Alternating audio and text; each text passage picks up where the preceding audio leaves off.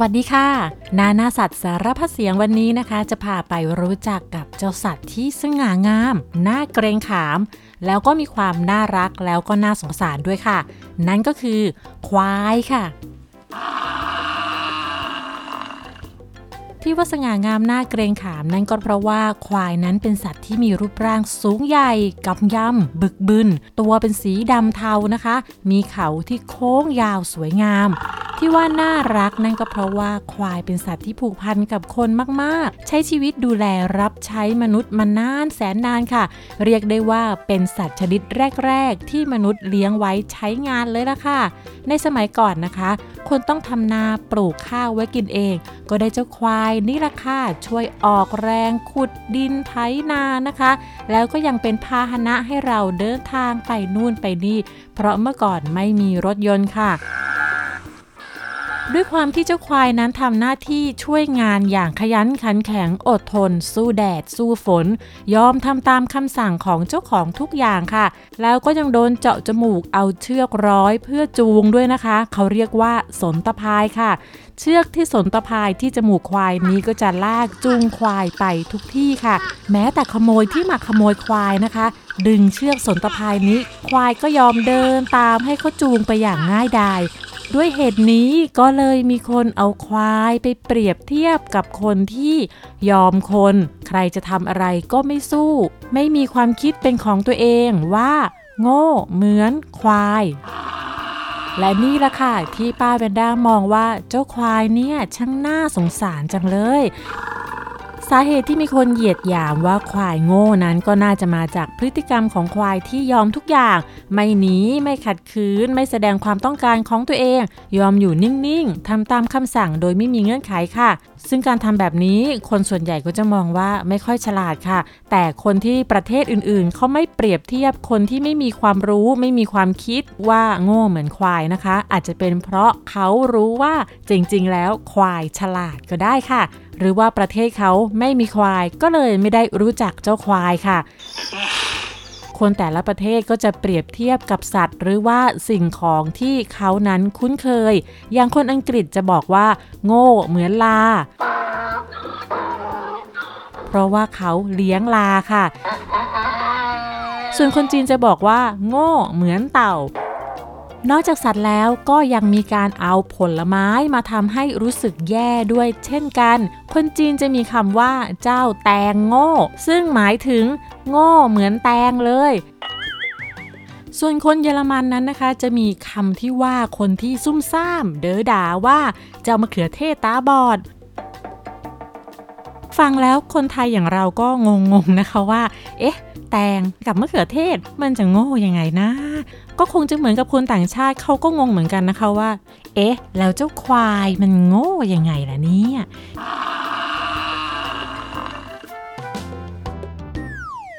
ก่อนที่ควายจะมาเป็นสัตว์เลี้ยงนะคะ ก่อนหน้านั้นควายทุกตัวเป็นสัตว์ป่าค่ะ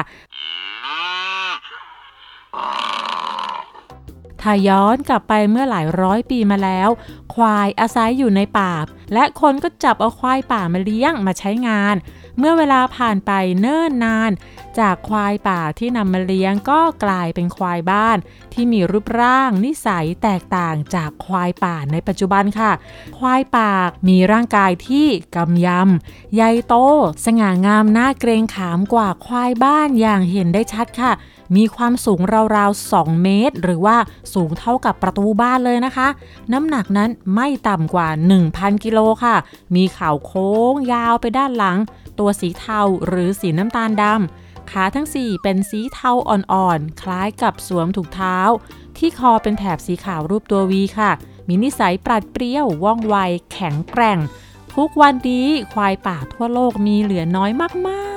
ควายป่าในธรรมชาติทั่วโลกนี้มีเหลืออยู่เพียง 4,000 ตัวเท่านั้นเองค่ะ ที่มีอยู่มากที่สุดนั้นอยู่ที่อุทยานแห่งชาติคาซิลังกาที่รัฐอัสสัมของประเทศอินเดียค่ะ มีอยู่ประมาณ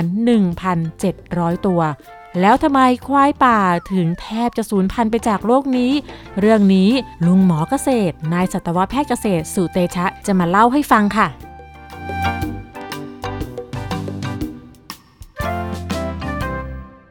ควายป่า ใกล้สูญพันธุ์ อย่างที่หนึ่งก็คือพพื้นที่ที่อาศัยอยู่ของควายป่าเนี่ยโดนบุกรุก โดยคนเนี่ยเข้าไปตัดไม้ เข้าไปเปลี่ยนแปลงพื้นที่ป่า เป็นพื้นที่เมืองหรือพื้นที่เกษตรกรรม ก็เลยทำให้พื้นที่ซึ่งเหมาะสมที่ควายป่าจะอาศัยอยู่ แล้วก็ออกลูกลดลงเรื่อยๆ ปัญหาที่ 2 ก็คือมีคนล่าควายป่านะครับ ไม่ว่าจะเพื่อเอาเขาไปประดับบ้านหรือว่า ล่าเพื่อการกินก็ต้องยอมรับว่ายังมีคนที่ยากจน หรือว่าคนที่อาศัยอยู่ติดป่าเป็นจำนวนมากที่ไม่สามารถจะซื้อหาหมูไก่แบบที่คนในเมืองทั่วไปทำได้ แล้วก็หัวของควายป่าเนี่ยจัดเป็นหนึ่งในหัวสัตว์ที่มีมูลค่าสูง คนที่เขาชอบสะสมทางด้านนี้ เขาก็อยากจะได้มาประดับที่บ้านโดยไม่เกี่ยงว่า จะราคาเท่าไหร่ ซึ่งก็ทำให้ควายป่าทุกตัวมีค่าหัว แล้วก็พวกพรานใจร้ายเนี่ยก็จะออกลากเพื่อมาแลกกับเงิน ประเด็นที่ 3 ก็คือ โรคจากควายบ้านที่เลี้ยงอยู่ตามแนวขอบป่า ซึ่งเป็นโรคร้ายแรงนะครับ สามารถทำให้ควายเนี่ยตายได้ไม่ว่าจะเป็นควายบ้านหรือควายป่า เพราะฉะนั้นเนี่ยในบางพื้นที่ซึ่งเป็นแหล่งน้ำเดียวกัน ควายบ้านเนี่ยใช้หรือบางครั้งก็เป็นวัวบ้านนะครับ มาใช้แหล่งน้ำเดียวกับควายป่า แม้จะคนละเวลากัน แต่ว่าเชื้อโรคมันไม่เลือกเวลานะครับ มันก็สามารถที่จะทำให้ควายป่าเนี่ยติดโรค แล้วก็เสียชีวิตหรือตายเป็นจำนวนมากได้ ซึ่ง 3 ปัญหาหลักนี้เนี่ยไม่ใช่เฉพาะประเทศไทยนะครับ ในประเทศอื่น ๆ ที่มีควายป่าก็ประสบปัญหาเดียวกันนี้ ในประเทศไทยตามสถิติที่กรมอุทยานแห่งชาติสัตว์ป่าและพันธุ์พืชได้เก็บไว้เนี่ยประมาณ 30 ปีที่ผ่านมาเนี่ย ประเทศไทยเราหลงเหลือควายป่าอยู่เพียงแหล่งเดียวนะครับ ก็คือเขตรักษาพันธุ์สัตว์ป่าห้วยขาแข้งจังหวัดอุทัยธานีจำนวนตัวเนี่ยคงที่มาตลอดประมาณ 30 ปีนะครับ ก็ประมาณ 50 ตัวเท่านั้น เนื่องด้วยพื้นที่ที่ควายป่าอยู่เนี่ยมีความจำเป็นที่จะต้องมีแม่น้ำมีปลัก แล้วก็มีหญ้าหมุนเวียนให้กินตลอดทั้งปี อีกทั้งในพื้นที่นั้นเนี่ยจะต้องมีเสือไม่มาก เพราะว่า ลูกควายเนี่ยเป็นอาหารที่เสือโคร่งเนี่ยชอบกินมาก ถ้าในพื้นที่ไหนควายไปอาศัยอยู่เป็นฝูงนะครับ แล้วมีเสือโคร่งเยอะ ลูกควายก็มักจะไม่รอดในขวบปีแรกอีกทั้งภาวะโลกร้อนที่ทำให้แหล่งน้ำในป่าเนี่ยซึ่งปกติควรจะมีน้ำตลอดทั้งปี ในบางปีก็เกิดแล้งมากๆ แล้วก็น้ำไม่มี พอน้ำไม่มีแม่ควายก็ไม่แข็งแรงด้วยเหตุ เพราะว่าน้ำไม่พออาหารไม่พอ สถานการณ์ควายป่าในโลกนี้ไม่ว่าจะเป็นไทยอินเดียหรือทุกประเทศพม่าอะไรอย่างนี้นะครับ ก็ถือว่าตกอยู่ในภาวะวิกฤตครับลุงหมอครับ ผมเคยได้ยินมาว่าควายมันไม่ชอบสีแดง ใส่เสื้อสีแดง และเดินไปหาควายควายมันจะไล่ขิดมันจริงไหมครับ แล้วจริง ๆ ควายมันนิสัยยังไงหรอครับ ควายและวัวเนี่ย ความจริงเป็นสัตว์ที่เห็นสีไม่ค่อยชัดนะครับ สีส่วนใหญ่ที่มันเห็นเนี่ยมักจะเป็นสีทึมๆ แต่ว่าถ้าเกิดว่าเป็นสีสว่างสว่างอย่างเช่น สีแดง สีเหลือง สีเขียวสว่างสว่าง มันก็จะเป็นจุดสนใจของควาย เพราะว่ามันเห็นได้ชัด เพราะฉะนั้นเนี่ยมันก็จะเดินเข้ามาดูว่า เออ สีเป็นยังไง แล้วถ้าเกิดคนคนนั้นเนี่ยทำท่าตกใจวิ่งหนีควายก็นึกสนุกก็เลยวิ่งไล่ ในส่วนของนิสัยควายนะครับ ความจริงแล้วควายบ้านเนี่ยเป็นสัตว์ที่เชื่องมากนะครับ เลี้ยงอยู่ใต้ถุนบ้านของคนไทยมาเป็นร้อยปีแล้วนะครับ จึงทำให้เจ้าของควายเนี่ยมีความผูกพันกับควายค่อนข้างมาก เปรียบเสมือนสมาชิกคนหนึ่งในบ้าน พูดคุยกันรู้เรื่อง อย่างเช่นว่าเปิดคอกแล้วก็บอกว่าอ่าไปรอที่นายายเปรียงก่อนนะ เดี๋ยวเดินตามไป เจ้าของก็ทำธุระอยู่ที่บ้าน ควายก็ฟังรู้เรื่องและควายก็เดิน พาฝูงไป โดยปกติควายเวลาเราเลี้ยงหลาย ๆ ตัวเนี่ยมันจะมีตัวเมียนะครับ ตัวเมียตัวใหญ่ซึ่งเป็นจ่าฝูงเขาเรียกว่าแม่แก่ มันก็จะฟังรู้เรื่อง มันก็จะเดินพาฝูงเนี่ยไปรอตามสถานที่ที่เจ้าของเนี่ยได้บอกเอาไว้นะครับ แล้วเจ้าของก็ตามไปในสถานที่ที่นัดกันไว้ ควายก็จะรออยู่ตรงนั้นแหละครับ เดินกินหญ้าหากินอยู่ในย่านนั้น อันนี้เป็นวิถีชีวิตของคนไทยปกตินะครับในสมัย 30 40 50 ปีก่อน แล้วก็นิสัยของควายจริง ๆ แล้วเนี่ยเป็นสัตว์สุภาพมากเลยนะครับ ไม่หาเรื่องใครก่อน มักจะอยู่หากินของของตัวเองไปเรื่อยๆ ถ้าไม่มีใครมารบกวนอะไรชีวิตก็คือแค่เดินออกจากบ้านไปที่นา หรือที่เขาปล่อยเลี้ยง แช่ปลักอยู่แถวนั้น แล้วก็ตอนเย็นก็กลับบ้าน ไปแล้วก็กลับเอง ถึงขั้นที่ว่าเราขี่มอเตอร์ไซค์ไปตะโกนบอกควายที่นา บอกเอ้าได้เวลากลับบ้านแล้วควายก็จะพากันเดินกลับบ้านของตัวเอง เพราะฉะนั้นเนี่ยควายเป็นสัตว์ที่ความจำดีมาก เชื่องมากๆ แล้วก็รู้ภาษา รักบ้าน รักพวกพ้อง ฉลาดแสนรู้ไม่ต่างจากสุนัขและแมวเลย เพราะฉะนั้นเนี่ยการที่จะด่าใครว่า โอ้ยเนี่ยโง่เหมือนควายอะไรเงี้ยเป็นการเปรียบเปยที่ดูถูกควายมากๆนะครับและเป็นการเปรียบเปยที่ไม่ควรที่จะใช้คำนี้ครับ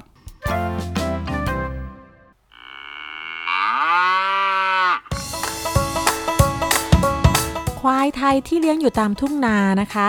เรียกว่าควายปลักปลักหมายถึงแอ่งที่เป็นโคลนเละๆค่ะ ที่ชื่อควายปลักก็เพราะว่าควายนั้นชอบนอนแช่ในปลัก เด็กๆคนไหนเคยเล่นโคลนนะคะ จะรู้ว่าการเล่นโคลนนั้นมันสนุกนุ่มแล้วก็เย็นค่ะ ควายก็เหมือนกันค่ะ การที่ควายลงไปแช่ในปลักไม่ใช่เพราะความสนุกอย่างเดียวเหมือนกับเด็กๆนะคะ นั่นเป็นเพราะว่าบ้านเรานั้นเป็นเมืองร้อน แล้วควายเนี่ยไม่มีต่อมเหงื่อตามตัวค่ะ การที่มีเหงื่อออกนั้นก็เพื่อเป็นการระบายความร้อนออกจากตัวค่ะ ควายมีที่เดียวที่เหงื่อออกได้ นั่นก็คือตรงจมูกค่ะ ซึ่งถ้าเทียบกับขนาดตัวของควายแล้วเราก็ถือว่าที่ระบายความร้อนเนี่ยมีอยู่นิดเดียวเอง และสิ่งที่ช่วยคลายร้อนได้ดีที่สุดก็คือการลงอาบน้ำหรือว่าแช่อยู่ในที่เย็นๆค่ะ การลงแช่โคลนในท้องไร่ท้องนานั้น ก็เป็นการระบายความร้อนที่ดีค่ะ นอกจากควายปลักที่เลี้ยงไว้ใช้งานแล้วนะคะ ยังมีควายแม่น้ำที่เลี้ยงไว้เพื่อกินนมด้วยค่ะ เป็นควายที่เดินทางไกลมาจากประเทศอินเดีย ปากีสถาน บังคลาเทศ และอียิปต์ค่ะ ตัวจะใหญ่ ผิวดำหน้าผากสั้น เขานั้นจะสั้น บิด ม้วน น้ำนมที่ได้จากควายนั้นมีปริมาณไขมันสูง โปรตีนสูง นมควายก็ยังทำอย่างอื่นได้อีกมากมาย เช่นทำเนย น้ำมันเนย เนยแข็ง นมข้น นมระเหยน้ำไอศครีม โยเกิร์ต และ buttermilk ค่ะ เนยแข็งจากนมควายนั้นจะมีสีขาวค่ะ เป็นที่นิยมกินกันในหลายประเทศเลยค่ะ จะมีชื่อเรียกแตกต่างกันออกไป แล้วป้าแวนด้าก็เชื่อว่าเด็กๆเเคยกินค่ะ ชีสยืด หรือว่ามอสซาเรลล่าชีสนั่นเองค่ะ ซึ่งบางที่ก็จะมีชื่ออื่น เช่นริคอตตาซอลตี้ชีสซึ่งทั้งหมดคือชีสที่มาจากนมควายนั่นเองและยังมีอีกหนึ่งควายที่สร้างความสับสนงุนงงให้บางคนสงสัยค่ะ นั่นก็คือควายน้ำค่ะ ควายน้ำไม่ใช่ควายแม่น้ำนะคะ และควายน้ำก็ไม่ใช่สัตว์พันธุ์ใหม่ที่ไหนเลยค่ะ นั่นก็คือควายปลักนั่นเองค่ะ แต่ว่าที่เรียกว่าควายน้ำนั้นนะคะ ก็เพราะว่านี่คือการปรับตัวอันน่าทึ่งของฝูงควายปลักที่อาศัยอยู่ที่ทะเลน้อยอำเภอควนขนุน จังหวัดพัทลุงค่ะที่ทะเลน้อยเนี่ยไม่ใช่ทะเลกว้างๆแบบที่เราเคยไปเที่ยวทะเลที่มีชายหาดท่องเที่ยวทั่วไปนะคะ แต่ว่า เป็นชื่อเรียกของพื้นที่ชุ่มน้ำนั่นก็หมายถึงเป็นแหล่งน้ำที่กว้างใหญ่เลย มีพืชมีสัตว์อาศัยอยู่มากมายหลากหลาย และน้ำก็ไม่ลึกมากค่ะ ควายน้ำที่นี่นั้นเดิมก็เป็นควายปลักธรรมดานี่แหละค่ะ แต่ที่ถูกเรียกว่าควายน้ำนั้นก็เพราะว่าสามารถใช้ชีวิตได้ทั้งบนบกและในน้ำที่ทะเลน้อยค่ะ ที่นี่จะมีช่วงน้ำขึ้นและน้ำลดค่ะ เมื่อยามที่น้ำในทะเลน้อยลดต่ำไปจนแแห้งขอดในบางช่วงของปีนะคะ ช่วงนั้นค่ะก็จะมีพื้นดินนะคะมากมายเลยโผล่ขึ้นเป็นเกาะนะคะ แล้วพื้นดินเหล่านี้ก็จะมีทุ่งหญ้าขึ้นค่ะเจ้าควายก็จะมาเลาะเล็มกินหญ้าใช้ชีวิตปกติเหมือนควายทั่ว ๆ ไป และเมื่อถึงฤดูน้ำหลากค่ะ ช่วงนี้จะมีน้ำมาเยอะมากๆเลย และในทะเลน้อยปริมาณน้ำก็จะสูงขึ้นสูงขึ้น จนกระทั่งท่วมทุ่งหญ้าท่วมพื้นดินที่นั่นหมดเลย ทีนี้ควายก็ไม่มีหญ้ากินแล้วล่ะค่ะ มันก็เลยต้องปรับตัวให้เปลี่ยนมากินพืชที่อยู่ในน้ำอย่างเช่น สายบัว ใบบัว หรือว่าสาหร่ายแทนค่ะ วิธีหากินก็คือเดินไปในน้ำแล้วก็ว่ายน้ำกันเป็นฝูง จากนั้นก็ดำบุ้มลงไป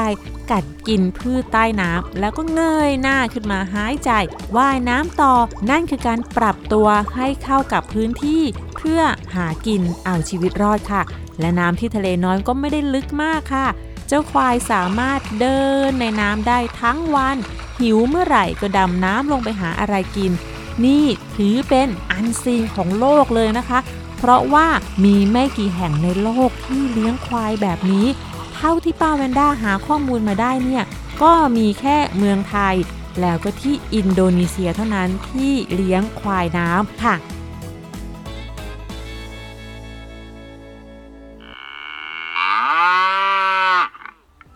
ประเทศที่มีควายเยอะที่สุดในโลก ทั้งควายป่าและควายเลี้ยงก็คือ ประเทศอินเดีย อินเดียนั้นยังเป็นประเทศที่ส่งออกเนื้อควายมากที่สุดในโลกด้วยล่ะค่ะ ที่เป็นเนื้อควายก็เพราะว่าที่ประเทศอินเดียนั้นส่วนใหญ่นับถือศาสนาฮินดูค่ะ แล้ววัวนั้นก็เปรียบเสมือนพาหนะของเทพเจ้า เป็นสัตว์ศักดิ์สิทธิ์ค่ะเขาจะไม่ฆ่าวัวกันนะคะ ใครฆ่าวัวเนี่ยถือว่าเป็นความผิดบาปที่ร้ายแรงมากเลย ก็จะเลี้ยงวัวไว้เพื่อใช้แรงงานและเพื่อกินนมนะคะ แต่สำหรับควายนั้นเป็นให้เธอได้ทุกอย่างค่ะ ทั้งใช้แรงงาน ทั้งใช้กินนม และเนื้อควายก็สามารถขายได้ค่ะ และรัฐบาลอินเดียก็อนุญาตให้มีการฆ่าควายได้เฉพาะตัวผู้ หรือตัวเมียที่ไม่สามารถให้ลูกและให้นมได้แล้วเท่านั้น ซึ่งก็จะเป็นควายแก่ค่ะ ควายในอินเดียนั้นนะคะ เป็นสินค้าส่งออกที่สร้างเงินให้กับประเทศอินเดียได้อย่างมากเลยค่ะ และเขาก็ให้ความสำคัญกับควายมากๆ นักวิจัยอินเดียนั้นสามารถโคลนนิ่งลูกควายได้เป็นตัวแรกของโลกสำเร็จเลยค่ะ การโคลนนิ่งก็คือ การสร้างสิ่งมีชีวิตขึ้นมาใหม่ โดยใช้เซลล์จากร่างกายของตัวเก่าค่ะ โดยตัวใหม่นั้นจะมีลักษณะเหมือนตัวเก่าเปียบทุกอย่างเลยค่ะ ราะว่าที่ประเทศอินเดียนั้นมีควายสายพันธุ์ที่ดีที่สุดในโลก แล้วก็มีจำนวนมากที่สุดในโลกค่ะ แต่ว่าปัจจุบันนี้ ควายสายพันธุ์พิเศษนั้นก็ลดน้อยลงเรื่อยๆ ซึ่งการวิจัยพัฒนาและโคลนนิ่งควายนั้นก็เพื่อเพิ่มปริมาณสัตว์ที่เป็นสายพันธุ์พิเศษโดยเฉพาะค่ะแล้วก็มาถึงช่วงเวลาของนิทานนานาชาติแล้วนะคะ เรื่อง ยอดควายนายอัจฉริยะ แปลมาจากเรื่อง Intelligent Buffalo โดย Marcel Woods ค่ะ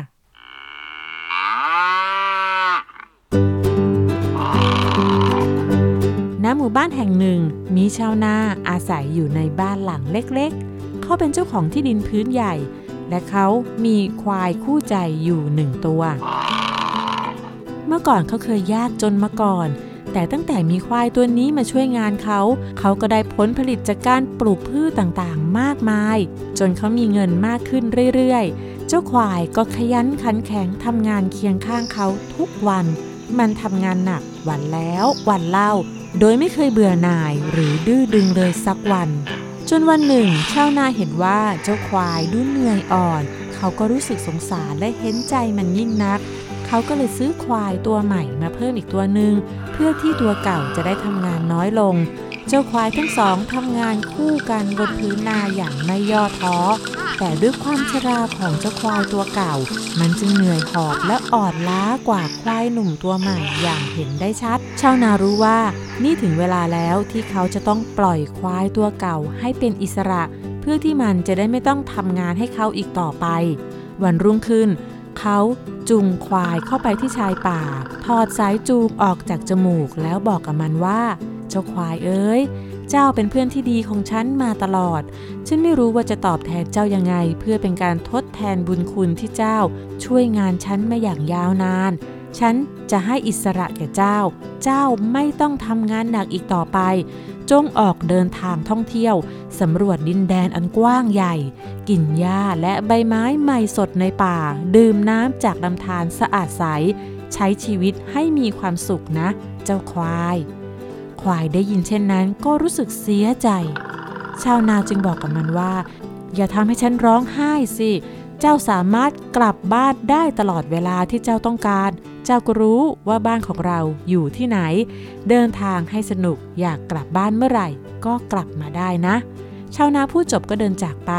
เจ้าควายมองตามอย่างอาลัยอาวรณ์ที่ถูกทิ้งไว้ที่ชายป่า แต่มันก็รู้สึกตื่นเต้นเช่นกัน ที่จะได้พบเห็นสิ่งใหม่ ๆ ที่รออยู่ข้างหน้า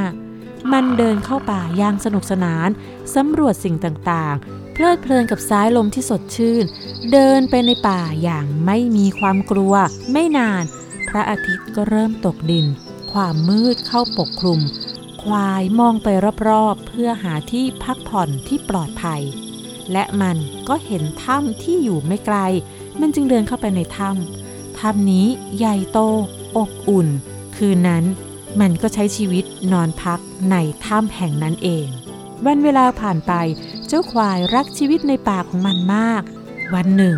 เจ้าหมาจิ้งจอกสีน้ำตาล ได้แอบมองเจ้าควายที่ใช้ชีวิตอันแสนสุขกลางทุ่งหญ้าและริมลำธาร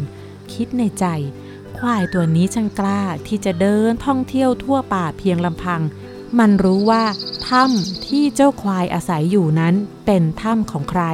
แล้วมันก็เดินเข้าไปทักทายกับเจ้าควาย สวัสดี คุณเพิ่งมาที่นี่เหรอ เจ้าควายตอบไปว่า ฉันไม่กินหญ้าที่นี่ทุกวันไม่ได้พิ่งมา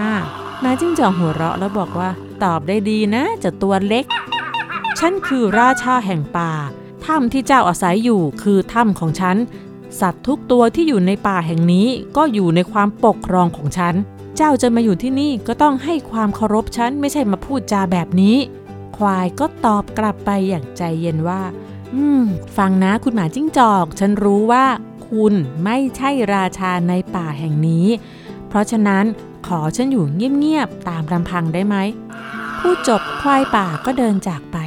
เจ้าหมาจิ้งจอกตัวสั่นด้วยความโกรธ เขาสาบานว่าสักวันหนึ่งเขาจะต้องแก้แค้นจากการดูถูกเหยียดหยามของเจ้าควายให้ได้ ส่วนเจ้าควายนั้นเขารู้ดีว่า หลังจากนี้เขาต้องระวังตัวให้มากขึ้น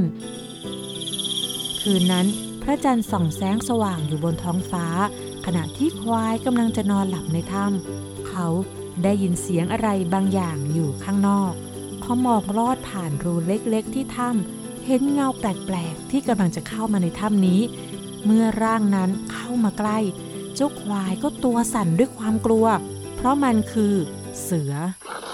เสือก็เดินใกล้เข้ามาเรื่อยๆเรื่อยๆ เจ้าควายนั้นสั่นสะท้านตัวเย็นเฉียบ เขาคิดในใจว่าตั้งสติคิดให้ดี เขาอยู่ข้างนอกท่ามกลางแสงจันทร์ ส่วนฉันอยู่ในถ้ำมืดๆ ฉันมองเห็นเขา แต่เขามองไม่เห็นฉัน นั่นคือข้อได้เปรียบของฉัน อ่า นึกออกแล้ว ว่าแล้วเจ้าควายก็พูดออกมาดัง ๆว่าฮ่าฮ่าฮ่าฮ่าเขามาแล้ว เจ้าเสือได้ยินก็หยุดที่หน้าถ้ำทันที เจ้าควายทำเสียงเหมือนสัตว์สองตัวกำลังคุยกัน เอ๊ตัวแค่เนี้ยพอกินสำหรับเราสองคนหรือเปล่านะ นั่นสิ ฉันไม่ได้กินอะไรมาทั้งวัน ถ้าเราแบ่งกันคนละครึ่งก็น่าจะพออิ่มไปได้ทั้งคืนนะเสือได้ยินเสียงที่คุยกันนั้น มันถึงกับสั่นสะท้านด้วยความกลัว และพูดออกมาเบาๆว่า สัตว์พวกนั้นเป็นใครกัน เจ้าควายก็พูดต่อไปอีกว่า ถ้าเขาไม่เข้ามา เราจะออกไปโจมตีเขาแทนไปเราออกไปล่าเขากินกันเถอะ ได้ผลเจ้าเสือได้ยินดังนั้นก็รีบวิ่งหนีไปทันที วันรุ่งขึ้นขณะที่หมาจิ้งจอกเดินอยู่ในป่า เขาชนเข้ากับเสือเจ้าเสือสะดุ้งตกใจแล้วพูดว่า โอ้ คุณกำลังทำให้ฉันกลัวหมาจิ้งจอกก็มองด้วยความงุนงง กลัวเหรอ กลัวฉันเนี่ยนะ แต่คุณเป็นเสือนะ เสือตอบว่าคุณรู้ไหม มีสัตว์ที่ตัวใหญ่กว่า แล้วก็น่ากลัวกว่าฉัน เมื่อคืนฉันได้ยินมันคุยกันสองตัว พวกมันเข้าไปอยู่ในถ้ำของฉัน มันจะจับฉันกิน โอ้ย ฉันต้องไปหาถ้ำใหม่แล้วล่ะเจ้าหมาจิ้งจอกได้ยินอย่างนั้นก็รีบบอกไปว่าตัวที่อาศัยในถ้ำของคุณนั่นเหรอตัวใหญ่กว่าแล้วก็น่ากลัวกว่าคุณ คุณล้อเล่นหรือเปล่า เขาเป็นควาย แล้วเขาก็เป็นควายแค่ตัวเดียวไม่ใช่สองตัว เสือก็เลยตอบไปว่า นี่เจ้าหมาจิ้งจอก มันมีสิ่งมีชีวิตขนาดใหญ่น่ากลัวสองตัวอยู่ในนั้นจริง ๆ ฉันได้ยินเสียงพวกมันก็เลยรีบวิ่งหนีออกมาก่อนหมาจิ้งจอกถึงกับหัวเราะออกมา เจ้าเสือผู้น่าสงสาร คุณน่ะโดนหลอกแล้ว ในนั้นมันคือควาย ฉันรู้ ฉันเห็น เพราะว่าฉันเคยคุยกับมัน ป่ะ เราไปพิสูจน์ด้วยกันที่ถ้ำคุณจะได้รู้ว่า เจ้าสัตว์ประหลาดที่น่ากลัวที่ได้ยินนั้น มันคือควายโง่โง่ๆเพียงตัวเดียวเท่านั้นแหละ เสือก็เลยพูดว่า แล้วถ้าเกิดอะไรขึ้นแล้วเจ้าวิ่งหนีไปก่อนโดยทิ้งฉันไว้ข้างหลังล่ะใครจะมาช่วยฉันมาจิ้งจอกก็ตอบไปว่า เอาอย่างนี้ เรามาผูกเชือกไว้ด้วยกันเถอะ ฉันจะผูกเชือกรอบตัวฉัน คุณก็ผูกเชือกที่รอบตัวคุณ ตอนนี้เราก็ผูกเชือกไว้ด้วยกัน ถ้าเกิดเรื่องอะไรขึ้น เราก็จะวิ่งหนีไปด้วยกัน จะสู้ไปด้วยกัน และเสือก็ตอบตกลง โอเค ทั้งสองผูกเชือกไว้รอบตัวแล้วเดินไปที่ถ้ำม้าจิ้งจอกกระยิมยิ้มย่องในใจเขาคิดว่า คราวนี้ละเขาจะได้แก้แค้นเจ้าควายที่ทำให้เขาเจ็บใจเมื่อวันก่อนแล้วเขาก็ได้รับความไว้วางใจจากเสือด้วย ไม่แน่นะ เขาอาจจะได้รางวัลเป็นเนื้อควาย หลังจากที่เจ้าเสือได้จัดการกับควายแล้วก็ได้ แค่นึกเจ้าหมาจิ้งจอกก็ยิ้มออกมาอย่างมีความสุข เมื่อเขาเข้าไปใกล้ถ้ำควายมองเห็นจากช่องเล็กๆ ในถ้ำเขาเห็นว่าหมาจิ้งจอกเดินนำเสือมาที่นี่ แล้วเขาก็เข้าใจในสิ่งที่เกิดขึ้น เขาหายใจลึกๆ เพื่อไม่ให้ตัวเองตื่นเต้น และหวาดกลัวและตะโกนออกไปดัง ๆ ว่า เจ้าจิ้งจอก ฉันบอกให้เจ้าพาเสือมาให้ฉันสองตัวทำไมถึงพามาได้แค่ตัวเดียว เสือและหมาจิ้งจอกหยุดชะงัก มองหน้ากันด้วยความสงสัย ควายรีบพูดต่อไปว่า ฉันไม่ได้กินอะไรเลยมาตั้งแต่เมื่อคืน เร็ว รีบพาเสือเข้ามาเร็วๆ ก่อนที่ฉันจะจับเจ้ากินอีกตัว เสือได้ยินดังนั้นจึงหันไปพูดกับหมาจิ้งจอกว่า นี่เจ้าทำงานให้กับพวกมันหลอกฉันมาที่นี่อย่างนั้นเหรอหมาจิ้งจอกรีบปฏิเสธ เจ้าควายก็ตะโกนอีกครั้งหนึ่งเอา้า ยังจะช้าอยู่อีก รีบพาเขาเข้ามาเดี๋ยวนี้ เสือตกใจแล้วหวาดกลัวสุดชีวิต มันรีบกระโดดแล้วก็วิ่งหนีออกไปอย่างรวดเร็ว โดยลากหมาจิ้งจอกที่มัดติดอยู่กับเชือก กลิ้งกระแทกกระทันก้อนหิน ก้อนดินและกิ่งไม้จนเจ้าหมาจิ้งจอกนั้นร้องโอดโอยไปตลอดทาง ส่วนเจ้าควายก็ซุดตัวลงนั่ง ปาดเหงื่อที่ปลายจมูกแล้วท้อใจด้วยความโล่งอกอและทั้งหมดนั่นก็คือเรื่องราวของควายค่ะ แล้วพบกันใหม่ในคราวหน้านะคะสำหรับวันนี้ สวัสดีค่ะ